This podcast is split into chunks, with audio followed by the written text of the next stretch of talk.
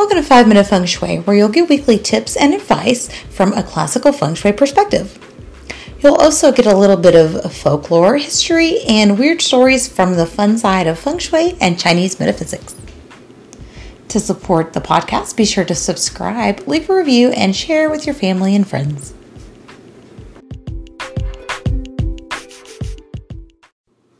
Hey, hey guys, back with another podcast today. I'm going to cover the topic of traditional Chinese medicine and staying healthy during this year. The Yellow Emperor Classics state that during the metal rat year, the Gengxi year, that metal in particular is bad for lung transformations. And guess what, guys? It all starts with our diet and what we're eating. So, what do the classics recommend that we eat to stay healthy?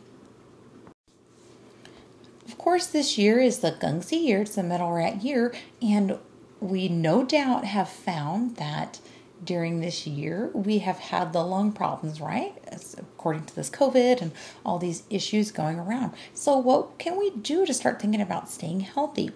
The Yellow Emperor Classics talk about different years. Of course, we go on these 60 year cycles, and although they might not be the same, we can learn from these classic texts, these ancient texts, about these traditional Chinese methods of staying healthy. Here he states that the classics, of course, especially bad for lung or metal transformations, and he recommends eating certain foods accordingly. So in Gengxi years, in the upper half of the year is minor yin, which is fire. In the center of the year is the metal period. And in the lower half of this year is called yang brilliance, or it's a metal um, time of year. So the transformations, it says in the upper half of the year, it requires salty flavor and cold foods. Salty flavor and cold foods are things that will purge your body of heat and detoxify you.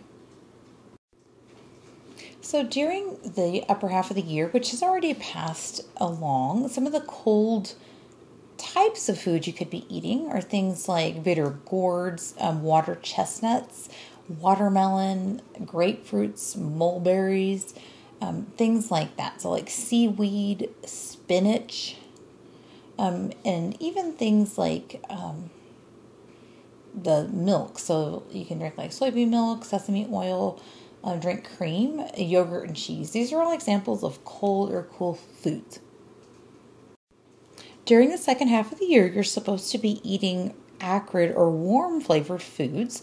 So that would be something that is like um, lemons, tomatoes, pineapple, strawberries, um, pomegranate, something that has a little bit of a bite to it the lower half of the year also requires some sour food, but also warm food. So it would be something like the lettuce, the vinegars, um, any sort of bitter teas, uh, things, the herbs like ginkgo, um, even things like cucumbers and coffee, something that has like a really bitter uh, taste or sour taste to it. And it could even include things like the dandelion greens and also ginger.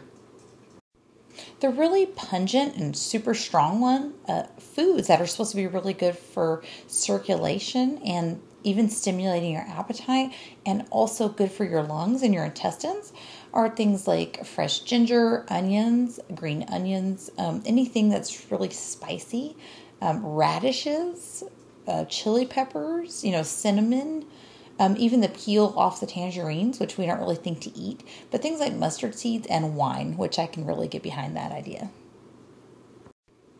All right, guys, I hope you enjoyed a little bit of tidbit from, you know, maybe a health perspective. I can't claim that any of this stuff will uh, be a health cure or a health benefit, but it does not hurt to try to change your diet a little bit. It's probably one of the easiest things we can actually do to start promoting good health is to, you know, work on our entire body and that includes what we're putting in it. So, let's take a little bit of a tip from the Yellow Emperor Classics and try to be mindful and maybe incorporate some of these foods into our diet to try to stay healthier. Also, don't forget to take your vitamins, especially vitamin C.